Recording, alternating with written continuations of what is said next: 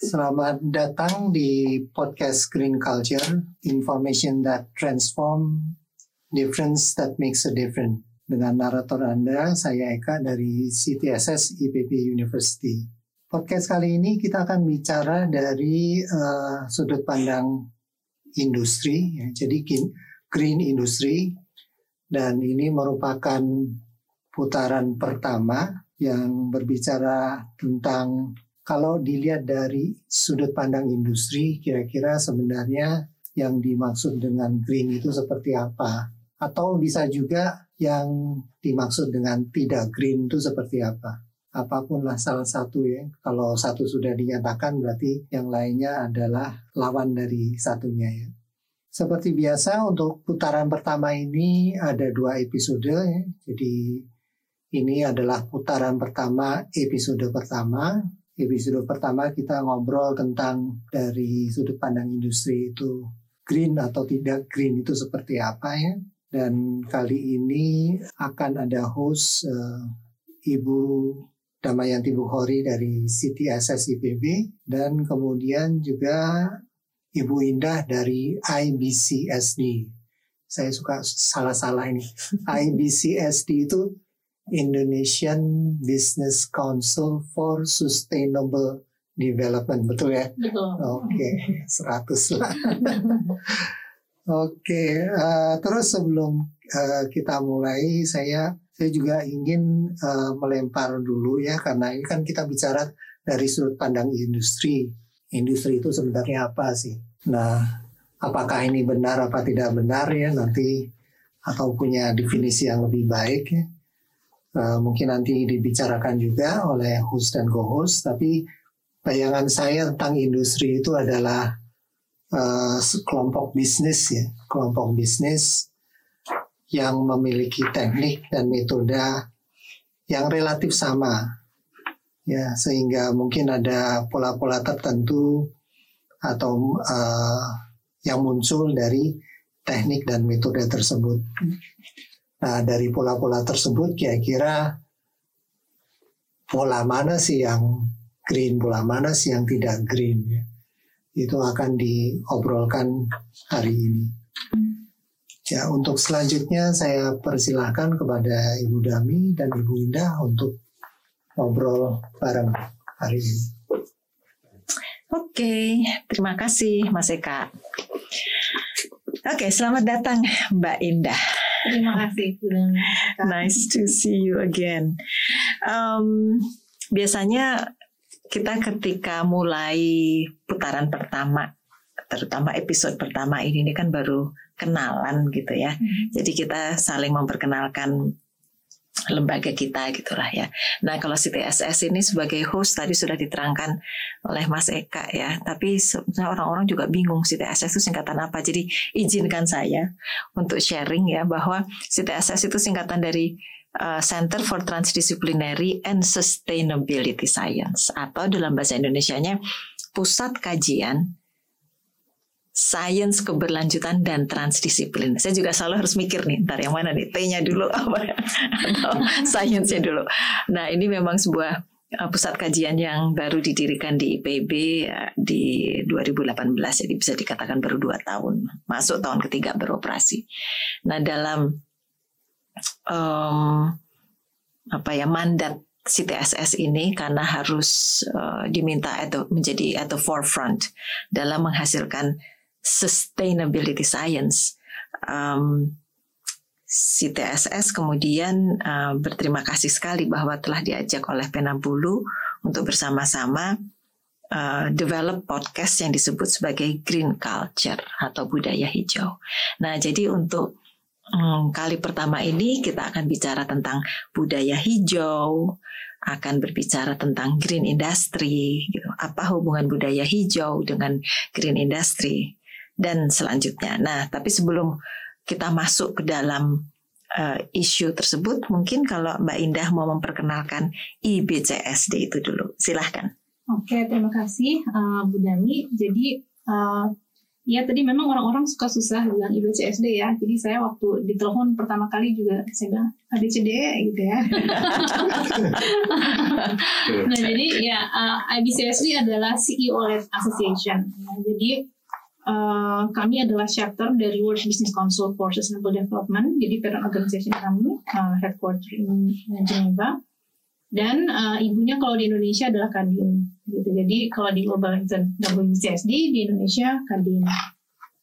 Nah, jadi CEO oleh Association ini uh, berkomitmen uh, untuk mendorong perusahaan-perusahaan uh, beralih ya shifting dari uh, bisnis as usual atau bisnis yang konvensional ya ke arah uh, bisnis yang menerapkan prinsip-prinsip uh, sustainable development atau pembangunan berkelanjutan. Nah, jadi uh, berdiri tahun 2011 di Indonesia, sementara parent organization kami WBCS itu tahun 92. Jadi kalau uh, sejarahnya tahun 92 itu ada KTT Bumi, terus uh, tahun 87 kalau tidak salah ada Brundtland Report ya, hmm. yang mengeluarkan konsep tentang sustainable development. Jadi tahun 92 itu bertemulah para uh, high level ya, uh, stakeholder itu government, terus kemudian ada juga NGO dan mereka juga merasa bahwa bisnis ini perlu dilibatkan dalam implementasi sustainable development. Akhirnya berdirilah uh, WBCSD. Nah, WBCSD itu ada uh, 200 uh, perusahaan anggota, jadi memang tingkatnya global ya. IBCSD saat ini ada 41 dan mudah-mudahan 42 minggu depan. Hmm. Uh, jadi kami adalah membership uh, based organization juga ya. Kenapa membership base? Ya karena itu menunjukkan komitmen perusahaan gitu untuk uh, dia belajar dan juga mengimplementasikan uh, konsep uh, sustainable business dalam operasional bisnisnya. Itu kurang lebih lebih mengenai IBCSD-nya sendiri ya. Hmm. Oke. Okay. Terima kasih. Saya boleh nanya nih ya. Uh, jadi ternyata IBCSD itu sangat erat kaitannya dengan uh, sustainable development ketika dilahirkan tahun 92 tadi ya. Dan uh, World Business Council itu sendiri tadi tahun berapa? 9 nah, 92. 92 oh, ya. 2011. 2011. Nah, saya mau nanya nih, kenapa kok sedemikian lama? Dari hmm. tahun 92 ke 2011 tadi saya ngitung itu kayak 19 yeah. tahun. So what happened gitu? Ya jadi kalau nggak salah nih ya, ini karena saya juga belum lahir di IBCSD ya. jadi sebenarnya pada waktu WBCSD itu launch, itu ada uh, Prof. Emil Salim di situ, terus kemudian hmm. ada tokoh-tokoh bisnis juga di situ, yang kemudian ketika balik ke Indonesia juga berusaha untuk mendirikan uh, chapter. Hmm. Waktu itu belum namanya belum IBCSD. Nah cuma waktu itu tidak di uh, legalkan, jadi nggak ada badan hukumnya. Jadi sekedar komunitas mungkin ya. Jadi okay. on off on off on off terus kemudian eh, empat uh, tahun sebelum 2011 Kadin berinisiatif udahlah kayaknya harus dijadikan badan hukum kalau enggak nanti uh, datang dan pergi lagi gitu kan. Hmm. Jadi ya udah dilegalkan. Jadi kami badan hukumnya adalah perkumpulan. Oke. Okay. Gitu. Nah sejak okay. itu ya 2011 eh, itu ya sampai sekarang masih berdiri sebagai perkumpulan. Mm -hmm. Oke, jadi tidak bisa dikatakan uh, bahwa 19 tahun private sector tidak uh, memikirkan tentang sustainable development, enggak juga ya? Enggak juga ada okay. inisiatif, ada, ada pemikiran lah ya. ya. Oke, okay. oke, okay, wonderful. Jadi senang bahwa uh, kemudian lahir di 2011 gitu ya. Oke, okay, jadi sekarang uh, kita mulai ngobrol-ngobrolnya nih. Nah, kita sendiri tahu ya yang namanya apa ya budaya hijau kita langsung kan membayangkan ya oke kok budaya hijau itu berarti ketika kita uh, makan ya misalnya kita paham yang kita makan ini sumbernya dari mana uh, emisi karbonnya berapa nggak nggak juga ya nggak gitu-gitu amat ya kita makan kita tahu nih emisi karbon tapi basically we are, we are concerned with how our foods are produced ya jadi kalau saya misalnya kalau beli buah saya selalu mencari buah lokal. Hmm. Tapi nanti importir marah ya. Uh, tapi saya mikir buah lokal itu mungkin karena saya dari IPB ya saya harus memperjuangkan petani lokal misalnya gitu ya. Tapi di samping itu tuh kan juga mungkin apakah emisi karbonnya juga tidak begitu tinggi and so on and so forth. Jadi budaya hijau itu sebetulnya banyak sekali apa namanya uh, variabel atau um, ya bagian-bagian dari budaya hijau itu kan banyak sekali. Di antaranya adalah green industry. Nah, boleh nggak dijelaskan sedikit? Jadi sebetulnya green industry itu apa? Tapi kalau Mbak Indah mau juga mulai dari apa sih sebetulnya industri apa sih itu bisnis monggo ya tapi memang kemudian ingin apa membantu ini kan ceritanya podcast ini kan targetnya adalah teman-teman LSM gitu ya. Hmm. Nah siapa tahu uh, ada definisi-definisi tentang industri atau bisnis yang Mbak Indah merasa perlu diperjelas agar orang paham sebelum kepada green industry. Industri itu sendiri apa? Gitu. Silahkan. Oke, mungkin ini uh, menjelaskan dengan kata-kata populer ya, karena saya juga memahami kalau itu populer iya, ya kalau betul. secara akademis mungkin bukan bukan susah. populer populer aja. Oke, jadi uh, kan kita waktu apa SD atau SMP ada apa namanya uh, prinsip ekonomi ya, di mana uh, ada kebutuhan dan kemudian ada yang memenuhi kebutuhan. Nah, industri di sini adalah pihak yang berusaha memenuhi kebutuhan-kebutuhan manusia tersebut. Jadi lebih erat kaitannya di proses produksi. Mm-hmm. Ya, sementara uh, konsumennya itu adalah uh, ya konsumen gitu ya, yang yang yang konsumsi Pengguna. gitu, yang yang, yang manfaatkan.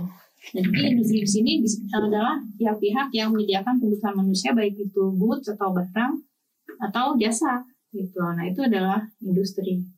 Nah kemudian masuk ke dalam apa uh, green industry ya kalau green industry di sini sebenarnya ada karena BCSD kiblatnya sustainable development ya. Hmm. Jadi uh, green di sini adalah uh, proses produksi yang uh, menerapkan triple bottom line. Triple bottom line itu mungkin uh, uh, apa perlu diketahui juga karena kalau dunia sustainable itu tuh biasanya punya jargon-jargon yang kita tanpa menjelaskan udah pada tahu gitu tapi kalau kita perlu ya, perlu iya, perlu dijelaskan. Jadi ada people, uh, planet dan profit gitu ya. Jadi people itu biasanya isu-isu sosial, terus kemudian planet itu adalah lingkungan, profit ya berarti manfaat ekonomi itu sendiri gitu. Nah jadi uh, bicara tentang green industry uh, itu adalah proses produksi yang memenuhi aspek-aspek itu tadi, yang sosial, lingkungan dan juga uh, ekonomi. Nah sebenarnya triple bottom line itu sendiri searah dengan apa perkembangan apa namanya konsep sustainable development bertambah ya ada ada lima sekarang tapi basicnya tiga itu penambahannya kalau nggak salah partnership sama satu is atau apa gitu tapi tiga itu sebenarnya yang yang yang perlu dipertimbangkan ya. Hmm, hmm. Oke, um, kalau kita bicara tentang green industry ya, kita pasti mikirnya kok disebut green ya. Kalau ada green berarti ada yang non green alias brown misalnya gitu ya. Hmm. Kalau nggak hijau pasti coklat gitu. Nah kalau kita lihat sendiri di dalam apa ya pandangan-pandangan masyarakat gitu, memang biasanya industri itu konotasinya itu agak negatif ya. Apakah itu menimbulkan uh, efek lingkungan dan sosial gitu ya. Jadi um, menurut Mbak Indah ada apa ya dengan industri? Hmm. Kenapa kok orang biasanya punya konotasi seperti itu? Ya, karena kan untuk memproduksi suatu barang atau jasa ya, mungkin lebih gampang kalau mikirnya barang ya. Misalnya kita bikin apa ya, pensil kayu gitu misalnya ya, mm-hmm. itu kan berarti si uh, uh, yang produksi itu kan dia mengambil kayu dari alam. Ya mm-hmm.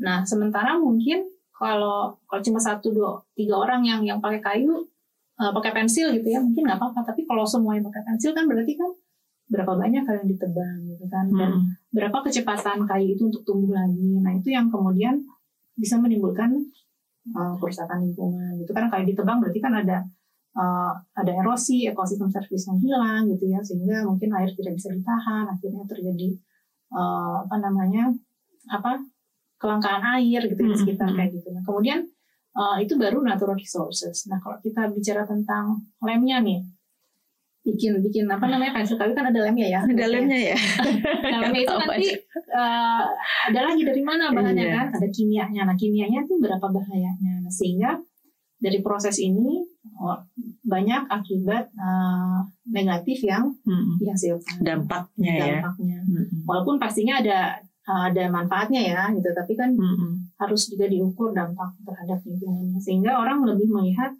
uh, industri itu merusak gitu Nah, makanya uh, konsep sustainable development ini mendorong uh, semua pihak termasuk perusahaan itu untuk memperkirakan uh, kelangsungan sumber daya alam yang ada. Kan kalau dari definisi Brundtland itu kalau nggak salah uh, pembangunan uh, di mana manusia itu bisa memenuhi kebutuhannya di masa kini tanpa uh, mengurangi kemampuan generasi mendatang untuk memanfaatkan sumber daya alam yang sama gitu kurang lebih lah. Hmm. Jadi nggak kita habiskan saat ini juga, tapi uh, anak cucu itu tetap bisa melihat gitu. Karena kalau kita ngeliat kan ada ada apa spesies yang hilang ya, hmm. kayak harimau Jawa kalau nggak salah itu biasanya IUCN yang punya listnya. Jadi anak cucu kita itu kalau kita tanya pernah lihat harimau Jawa nggak gitu mungkin mana gitu ya. Hmm. Karena udah nggak ada gitu. Nah jadi konsep sustainable development itu sebenarnya itu jangan sampai anak cucu kita itu jadinya nggak bisa menikmati yang apa yang yeah. kita nikmati sekarang. Kalau tentang uh, harimau, nggak usah jauh-jauh harimau. Anak saya waktu kecil ya, kita naik mobil terus ngeliat ada kerbau ya. Dia waktu itu kayak masih kelas 3 SD, anak kedua saya. Dia kayak nggak pernah lihat kerbau. Jadi waktu naik kerbau, Mam, itu apa? Kata kita, oh my god, dan aku nggak tahu kerbau sedih amat. iya ya. Enggak jadi nggak usah harimau gitu loh, kerbau aja nggak belum belum iya, lihat. Saya juga sama anak saya jadinya gini, coba-coba lihat lihat lihatnya sekarang nih. Siapa tahu nanti di beberapa tahun datang kamu nggak bisa lihat lagi, kamu cuma lihat. Iya iya. Um, Oke okay, ini ini menarik nih tadi karena bicara sustainable development. Jadi nggak apa-apa ya berusaha apa menggali sustainable development karena tadi uh, Brundtland uh, definition itu di, dibawakan ya. Hmm, saya khawatir bahwa definisinya Brundtland itu memang bagus di atas kertas ya. Tapi kenyataannya ini sebetulnya ya itu hanya jadi definisi aja. Uh, jadi jargon tapi kemudian are we really doing something untuk mempertahankan biodiversity dan sebagainya tuh kok kayaknya enggak. Nah ini lagi-lagi saya akan menyebut nama yang saya dalam ngobrol tuh sering sekali mengangkat nama ini. Mas Pikar pasti udah tahu nih namanya Elon Musk. Hmm. I always use his name ya. Soalnya kalau kita lihat Elon Musk itu sedang menyiapkan Mars ya untuk menjadi tempat hidup baru, berarti dia tidak percaya pada sustainable development. Ya kan? Ya, ya. Nah, ini ini mungkin ngomongnya kayaknya rada jauh deh, tapi saya saya mikir entar dulu di satu pihak industri diminta untuk eh, berpikir tentang sustainability, kemudian punya triple bottom line dan sebagainya. Jadi we have all this beautiful jargon gitu yang kemudian jadi uh, laporan bagus sustainability report gini gitu. But then actually what you are seeing on the ground, kita melihat orang-orang hebat itu melakukan apa ya mereka punya uang banyak sekali sehingga mereka bisa mengembangkan teknologi mereka melakukan riset dan sebagainya. Yang at the heart sebetulnya kelihatan bahwa mereka itu tidak percaya pada sustainable development. Nah itu gimana itu? I mean ini um, is apakah kalangan industri juga um, berpikir sampai sejauh itu atau bersama-sama ingin ayo Elon Musk jangan gitu dong. Apa apa, apa gimana nih? Atau atau memang uh, ya udahlah masing-masing kan memang punya uh, kesenangannya fokusnya sendiri-sendiri. Jadi biarlah yang ngembangin ngembangin teknologi ke Mars ya biarlah nggak apa-apa gitu. Jadi gimana nih kalau kalau Indah selama ini menjalani kehidupan di IBCSD apakah melihat ada diskusi-diskusi seperti itu di kalangan industri atau masing-masing hidup sendiri-sendiri? Kalau diskusi Elon Musk mungkin enggak ya. Tapi uh, secara uh, apa namanya global ya, ini Peter Becker itu presiden WBCSD. Jadi beliau sendiri bilang, ini kalau nggak ada progres uh, dari uh, SDG itu dimulai ya sampai hmm. sekarang, ini kayaknya uh, pesimis bisa mereduce dua derajat itu. Betul. Itu bilangnya tahun lalu Nah, jadi nggak nggak tahu sekarang mudah-mudahan udah agak keras itu ada ini ya, ada improvement ya. Nah, jadi kalau di tingkat global memang agak susah nih karena untuk menekan yang si dua derajat itu masih belum terlalu kelihatan. Mm -hmm. Nah itu kan kalau misalnya nggak bisa di kan ada apa pulau tenggelam gitu ya, ada mm -hmm. natural resources yang hilang dan lain-lain dan juga mungkin untuk nelayan itu mereka nggak bisa melaut gitu kan kan segala macam pertanian juga terdampak. Nah uh, tapi kalau melihat uh, laporan per apa ya per sektor kali atau per, per aspek itu ada beberapa yang improve. Jadi kalau di IBCSD kami banyak diskusi tentang renewable energy. Nah itu uh, demandnya meningkat lah. Demand untuk uh, apa ya? Uh, pertama untuk informasi kedua bagaimana implementasi itu meningkat dibanding waktu pertama kali masuk ke IBCF itu tahun 2013. Nah itu uh, awal-awal bicara tentang sustainable business mereka yang apa tuh gitu, mm-hmm. apa gitu. Jadi waktu itu susah. Nah sekarang sejak ada SDG, semua orang tuh ngomong sustainability claim bahwa produknya sustainable sustainable.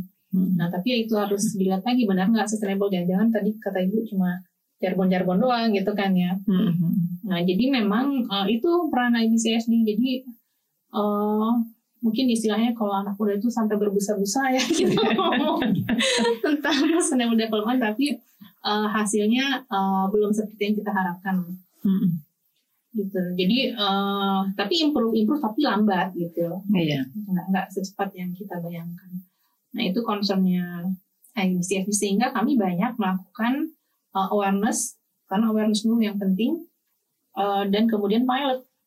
Hmm. gitu. Jadi Pilot Bisa dikasih itu, contoh pilot di mana? Waktu itu kami pilotnya untuk mining and biodiversity dan juga untuk uh, reducing food loss and waste. Mungkin yang paling gampang mining and biodiversity karena lebih kebayang ya. Mm -hmm.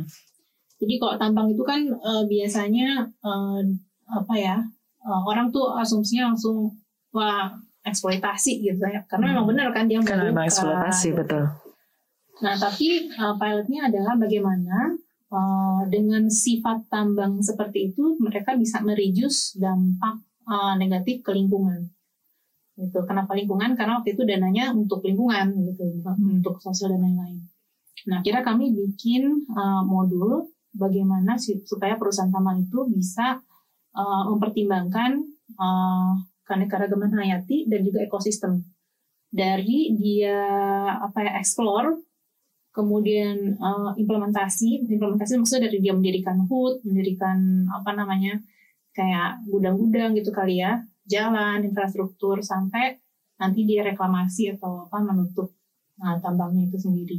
Jadi waktu itu kami kerjasama dengan ESDM karena itu kementerian yang terkait dan juga KLHK karena dia yang punya uh, aturan-aturannya kan harus gini harus gitu gitu. Nah kemudian setelah selesai ini kami kasih ke uh, IMA Indonesia Mining Association supaya bisa di, disosialisasikan. Nah waktu itu pilotnya dengan perusahaan anggota kami uh, Indonesia karena kalau bikin apa modul tapi nggak melibatkan perusahaan itu takutnya kita ngomong sesuatu yang beda kan. Mm-hmm. Jadi kami uh, dengan dengan perusahaan anggota IBCSD. Nah tapi bukan hanya itu saja, kami juga mengundang IMA. Nah IMA kan karena banyak banget tuh perusahaan yang memang tambang bergerak di situ ya. Jadi kami mengadakan validation workshop dengan masukan mereka. Maksudnya ini visible nggak kalau ini dilakukan gitu. Salah satunya kalau mereka buat infrastruktur, misalnya jalan ya, jalan. Mereka harus memetakan apakah ada uh, koridornya wildlife, apa tempat jalannya uh, binatang-binatang uh, ya. Hmm. Misalnya apakah ada apa ya tambang waktu itu, apakah ada anoa, apakah ada gajah, ada, ada harimau atau apa gitu Nah kalau ada hewannya itu gimana cara dia bergeraknya? Apakah terbang? Apakah di jalan? Apa gitu? Nah, karena kemudian pendekatannya beda. Kalau dia jalan, berarti kan infrastrukturnya entah dia naik ke atas, mungkin jembatan atau dikasih jalan ke bawah supaya bisa nyebrang si binatangnya. Sampai kayak gitulah mm -hmm. si modulnya itu. Nah, itu salah satu upaya kami supaya mereka bisa mereduce dampak negatifnya ke lingkungan sampai ke polusi itu gimana untuk mereka uh, recycle apa air ya karena hmm. mereka kan tambang pasti perlu air yang banyak dan bagaimana supaya air yang ada itu bisa diputar lagi sehingga tidak perlu mengambil dari alam. Hmm. Oke, jadi dari penjelasan itu sebetulnya uh, green industry sudah terbayang apa yang disebut green industry. Benar nggak Mas Eka? Sudah cukup Uh, kalau boleh saya mundur dulu ya. Oke. Okay. Saya mundur dulu sedikit sebelum menjawab itu. Ya, tadi uh, pertanyaan, uh, bu, bukan pertanyaan, sorry, pernyataan yang menurut saya menarik itu adalah bicara dua derajat ya. Hmm. Nah, uh, saya pribadi sedikit memahami, tapi saya nggak tahu para pendengar podcast ini ah. paham apa enggak. Kalau bisa hmm. agak di sedikit dijelaskan pasti Bu Dami atau Bu Indah pasti tahu lah maksudnya dua derajat itu apa. Iya, iya. iya. silakan. Oke, jadi ada target uh, dunia ini apa di bumi ini harus menekan uh, ke, kenaikan uh, suhu bumi uh, jangan sampai naik dua derajat gitu ya. karena prediksinya akan naik nih sampai dua derajat Hmm. kalau kalau industri atau pihak-pihak lainnya yang lainnya itu melakukan kegiatan itu seperti Business as usual. ya business as usual Hmm. Nah, sehingga kalau itu terjadi, yaitu prediksinya akan ada pulau yang tenggelam, terus kemudian uh, perubahan iklim itu semakin parah dampaknya kayak apa cuaca yang tidak menentu Cuaca ya, ekstrim. cuaca ekstrim ya. itu Hmm. kecelakaan apa banyak kecelakaan transportasi mungkin nanti bisa ada badai gitu ya, Ada siklon kayak kemarin. ya siklon, terus kemudian ada apa namanya kalau kalau nelayan itu dia kan melaut itu berdasarkan uh, perkiraan Musim. ya musim juga ya. Nah Mm-mm. sekarang dengan adanya perubahan iklim maka dia udah bingung nih udah di tengah laut tiba-tiba harus cepat-cepat pulang akhirnya bahan bakarnya dia eh, nggak efektif gitu sehingga ketika dia hitung dengan pendapatannya dia udah apa udah ke laut terus mendapat ikan harus balik gitu ya akhirnya mereka rugi lah gitu nah kalau petani itu juga jadi udah nanam terus kemudian kekeringan nggak jadi panen gagal panen nah sehingga untuk mengatasi itu ya dunia sepakat untuk uh, menekan supaya jangan sampai dua derajat. Nah karena bukan hanya itu aja dampaknya, itu itu uh, seperti sebuah sistem ya. Ketika uh, nelayan petani tidak ada penghasilan, maka akan terjadi misalnya kriminalitas atau dia nggak bisa bayar kesehatan untuk anaknya gitu ya. Jadi ya itu jadi jadi chaos lah gitu. Ada, Jadi ada- kompleks ya, masalahnya Iya. kompleks sekali. so, Ya. Boleh tanya sekarang kita berapa derajat nih posisi kita? Persisnya nggak tahu. Persisnya nggak tahu ya. Kalau ada AC ya berarti sekitar 20 20 derajat. 21 derajat. Tergantung yang saya kasih. karena, karena tadi juga kan di, diangkat mengenai awareness ya. Jadi Hmm. kalau kalau ki- kalau kalau teori saya sih kalau oke kita tahu bahwa target kita nggak boleh melebihi eh, lebih dari dua derajat. Sekarang posisi kita adalah misalnya 1,5. Oh ini urgent nih. Kita harus benar-benar e- full effort gitu. Tapi kalau posisi kita ya 0,8 mungkin orang masih ya masih jauh lah gitu. Jadi penting juga untuk tahu posisi kita di mana. Dan apakah hal-hal seperti itu mungkin eh, oleh IBC SD juga di diungkapkan atau dilempar ke publik sehingga bukan hanya kalangan industri tapi publik pun paham dan berperan serta lah entah perannya apa saya juga nggak kebayang Iya, IBCSD beberapa kali melakukan webinar yang memang target grupnya adalah publik ya. Hmm. Tapi ya itu mungkin tergantung judulnya ya. Ketika publik ketika judulnya itu tidak menarik buat mereka, ya mungkin mereka juga Hmm. agak susah. Nah, Iya. padahal kami sudah berusaha sepopuler mungkin lah gitu. Mm, mm, mm, mm. supaya mereka ikut menyimak gitu. Jadi kalau waktu itu yang yang lumayan banyak itu waktu isu-isu sosial kalau nggak salah, sosial dan terakhir itu eh, lingkungan malah nggak banyak. Hmm. Ekonomi yang pertama kali, Oke. ekonomi dan sosial itu banyak yang yang paham lah. Jadi waktu itu kami judulnya apa ya yang banyak teman saya bukan teman saya maksudnya di bawah saya lah ya junior itu tanya itu maksudnya gimana judulnya ya gitu jadi Ah. oh nggak ngerti gitu mereka ya ya mungkin Jadi masalah literasi lagi ya. literasi jadi mau bikin awareness tapi mau bikin awareness tapi judulnya aja nggak ngerti gitu Penting itu. Menarik. gitu Iya, jadi iya, mungkin ya Iya. uh, improvement ke depan untuk literasi itu tadi bu ya Iya, iya. Jadi sebetulnya BCSD ini memang fokusnya kepada private sector tapi juga melakukan public awareness juga ya untuk masyarakat ya terhadap Iya. isu-isu lingkungan gitu ya. Betul. Sebenarnya Oke. tujuannya sih bukan uh, sekedar untuk apa ya? uh, masih dalam tujuan bisnis karena bisnis itu mau berubah ketika ada market. Mm-mm. Nah, tapi ketika marketnya nggak paham, marketnya masih mau beli sesuatu yang uh, berdasarkan harga oh, lebih murah nih beli ini aja. I, bisnisnya kehilangan market, sama produsennya kehilangan market kan. Jadi per- mungkin produsennya kan berpikir kan kita profit oriented ngapain kita susah-susah Mm-mm. shipping tapi terus kita kehilangan profit gitu kan. Oke. Nah, jadi ya bisnis dia mau nggak mau main di dua itu. Mm-mm. Public awareness itu Public tadi ya. awareness itu Oke, tadi. bagus. Menarik sekali. Jadi dua-duanya di attack. Ya, eh, memang karena di awal podcast kan sudah dijelaskan oleh Ibu Indah bahwa demand and supply kan. Jadi ya minimal ya dua-duanya harus berperan kan. Ya, yang betul. yang yang memunculkan demand dan yang uh, memberikan supply ya itu wajar aja sih menurut saya sih. Betul. Memang harus begitu kalau nggak begitu sulit berubah. Jadi rasanya sudah hampir terjawab nih ya. Cuma kalau boleh ini saya boleh nambahin ya. Boleh kan nambahin? Boleh. Boleh. Eh, bagi saya industri kalau kita bicara industri itu yang kebayang eh, mengambil mereka, mereka akan mengkonvert ya dari bahan mentah konversi menjadi produk. Kemudian konversi itu perlu energi. Energi ada listrik, ada segala macam ya. Kalau sekarang ternyata tadi juga disebutkan bahwa eh, kecenderungannya eh, renewable demand terhadap renewable energy meningkatkan ya. Itu berita yang sangat bagus ya. Berarti industri juga udah mulai bergeser ya. Nah, tapi yang saya masih belum kebayang itu bagaimana dengan bahan bakunya bisa ramah lingkungan ya. Dan juga selain tadi eh, dari bahan mentah konversi menjadi produk, konversi pakai energi, kemudian kan ada by produknya. Dan by product kalau bicara by product industri lang- langsung saya sebagai orang awam bayangnya ada limbah. Limbah. Nah, kira-kira gimana itu untuk eh, apa bahan mentah ini ramah lingkungan dan limbah ini juga ramah lingkungan nih. Yang kebayang itu aja sih. Iya, iya, iya. Nah itu kalau bicara SDG ada di Goal 12 tentang Responsible Consumption and Production.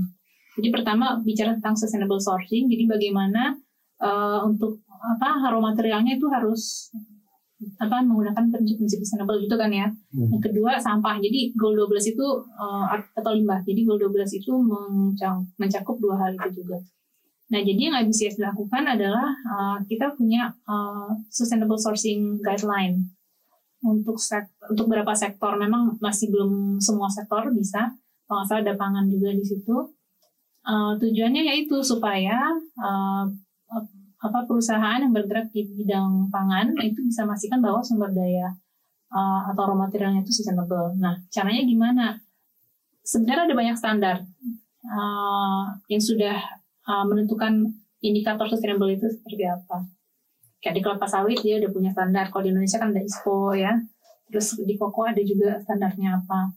Nah standar-standar itu biasanya dilihat adalah uh, si materialnya itu diambil dari uh, lahan yang memang sustainable. Jadi kalau dia diambil nggak merusak uh, ecosystem services. Nah, terus kemudian uh, kadang ada aspek sosial juga masuk di situ di, di standar itu. Nah kemudian ketika dia diambil umurnya berapa bolehnya gitu, jangan yang masih muda Hmm. terus diambil itu ada ada ada ketentuan sendiri.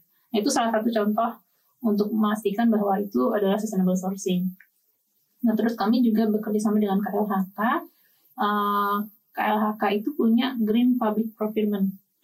Jadi dia akan uh, membeli produk-produk yang uh, sudah punya label hijau lah. Itu untuk untuk uh, demand untuk demandnya ya untuk create demandnya. Nah jadi uh, pertama salah satu komponennya adalah itu sustainable sourcing. Nah untuk limbah itu juga ada uh, caranya. Nah yang IBCS didorongkan salah satunya melalui circular economy. Jadi mereduce limbah. Jadi yang biasanya udah rusak, misalnya handphone ya rusak terus dibuang. Nah sekarang bagaimana supaya si produsen-produsen itu entah dia ngambil lagi komponennya terus dia uh, Daur reuse gitu ya, ulang, daur ya. ulang. Entah itu menjadi handphone lagi atau menjadi barang yang lain itu kalau nggak salah ada lima pendekatan kalau kita bicara circular economy. Atau ketika dia diproduksi dari awal itu sudah dibuat sedemikian rupa dengan teknologi sehingga lifespan-nya lebih panjang. Hmm. Jadi mereduce waste-nya juga kan. Nah ada dua lagi caranya. Eh, kalau nggak salah salah satunya itu misalnya kalau hmm, handphone gitu ya, tadinya dia jual jual putus, mungkin bisa jadi servis gitu. Eh, jadi model bisnisnya yang yang dirubah. Nah ini Hmm. spesifiknya mungkin kita harus banyak baca dari eh, website WBCF itu ada Hmm. semua di situ. Hmm. Jadi itu bisa diakses eh, publik kalau mau mau belajar ya. Nah kalau limbah, kalau limbah memang sangat spesifik ya, karena itu kan ada bahan beracun apa dan lain-lain. Nah ini mungkin lebih kepada eh, aturan dan harus ada teknologi sih.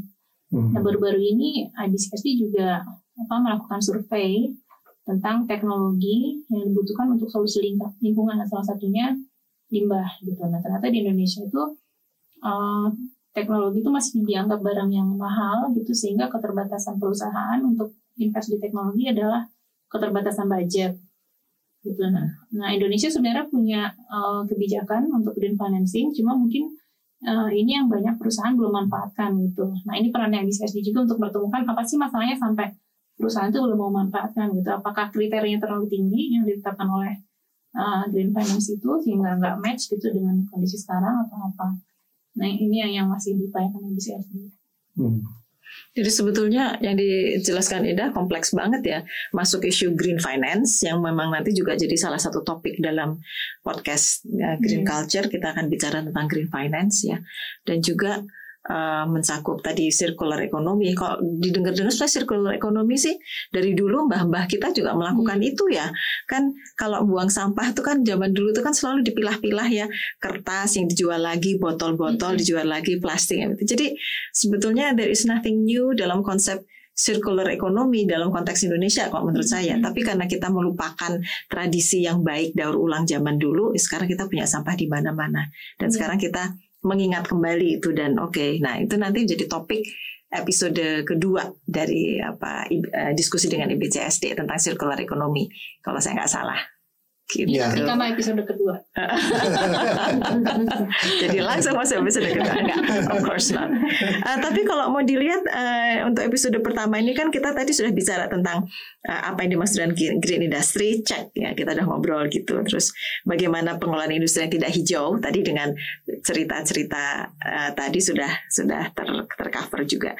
Sebetulnya ada satu bagian yang saya masih ingin bertanya ini yang uh, belum kita touch. Um, bagaimana pengaruh dunia industri terhadap perilaku tidak hijau masyarakat. Ada nggak di situ? Ya di sini ada bagaimana pengaruh dunia industri terhadap perilaku tidak hijau masyarakat. Jadi kira-kira apakah ada kegiatan dari industri yang kemudian bisa mempengaruhi masyarakat sehingga masyarakat itu dia eh, nggak nggak nggak hijau perilakunya gitu. Ya, Ada nggak? Ada. Ada. Jadi kayak, kayak fashion ya. Itu khususnya perempuan kali ya. Kalau laki mungkin satu baju itu 10 tahun gitu. kalau perempuan itu kalau ada model baru Oh, bener. beli, Bener Beli, itu. beli gitu kan. Mungkin kalau laki-laki lebih ke handphone kali ya. Ada handphone jenis baru dia beli beli beli. Iya. Terus akhirnya numpuk terus jadi sampah. Hmm. Nah bukan hanya sampah tapi harus dipertimbangkan juga eh, yaitu source-nya itu dari mana kan. Kalau Hmm. kita bicara handphone berarti kan tambang, tambang berarti kan cara dia menambang dan lain-lain itu yang harus Hmm. dilihat. Nah itu sih mungkin contoh ininya ya. Iya contoh konkret ya benar juga terus terus gimana dong ya I mean kalau kayak fashion ya terus terang saya juga suka baju gitu loh jadi hmm, jadi kembali kepada consumptionnya kita sebetulnya ya harus menahan diri dari Iya, iya. konsumennya Iya, atau ya materialnya yang yang sedemikian rupa tuh bisa di daur ulang di- dibuat jadi daur ulang ya. Mm-mm. Nah, di CFD nanti ada uh, diskusi juga tentang ini tentang bagaimana apa uh, circular economy tentang tekstil dan fashion di Indonesia gitu ya. ah Karena kan kemarin tuh salah satu Menarik. brainstorming itu di Indonesia ini uh, apa namanya masyarakatnya itu pakai baju tuh walaupun sering beli tapi pakai bajunya tuh udah sampai robek-robek udah sampai itu masih dipakai gitu kan jadi yang mau disirkular iya iya terus dia jadi kalau udah kumul udah kumul lagi mau diapain Mau lagi diapain? Mau jadikan perca udah nah itu nanti kita mau diskusi tentang itu gimana mengatasi di Hmm. Indonesia Oke, menarik sekali. Oke, kayaknya waktunya sudah cukup. Eh, mungkin akan saya kembalikan ke Mas Eka ini. Jadi kalau mau apa ya membuat bukannya kesimpulan ya, tapi mau merangkum apalah yang perlu Ya. dirangkum, silakan. Ya, jadi eh, intinya ya saya nggak nggak merangkum banyak karena rasanya sudah banyak dibahas ya. Intinya eh, industri ya bergantung kepada konsumennya juga. Kalau konsumennya hijau ya industrinya mestinya juga hijau gitu. Kira-kira ya se- seperti itu aja lah ya. Tapi bagaimana membuat itu itulah yang ruwet ruwetnya setengah mati karena berbagai hal yang harus dipertimbangkan dan pemainnya bukan hanya dia-dia aja tapi banyak kan dengan berbagai kepentingan dan da- eh, dari dari sudut pandang yang berbeda-beda mungkin. Kira-kira itu aja dari saya sih. Oke, sip. Ya. Jadi terima kasih Mbak Indah Ya, sudah terima hadir. kasih sekali. Mas Eka, terima kasih. Sampai ketemu lagi.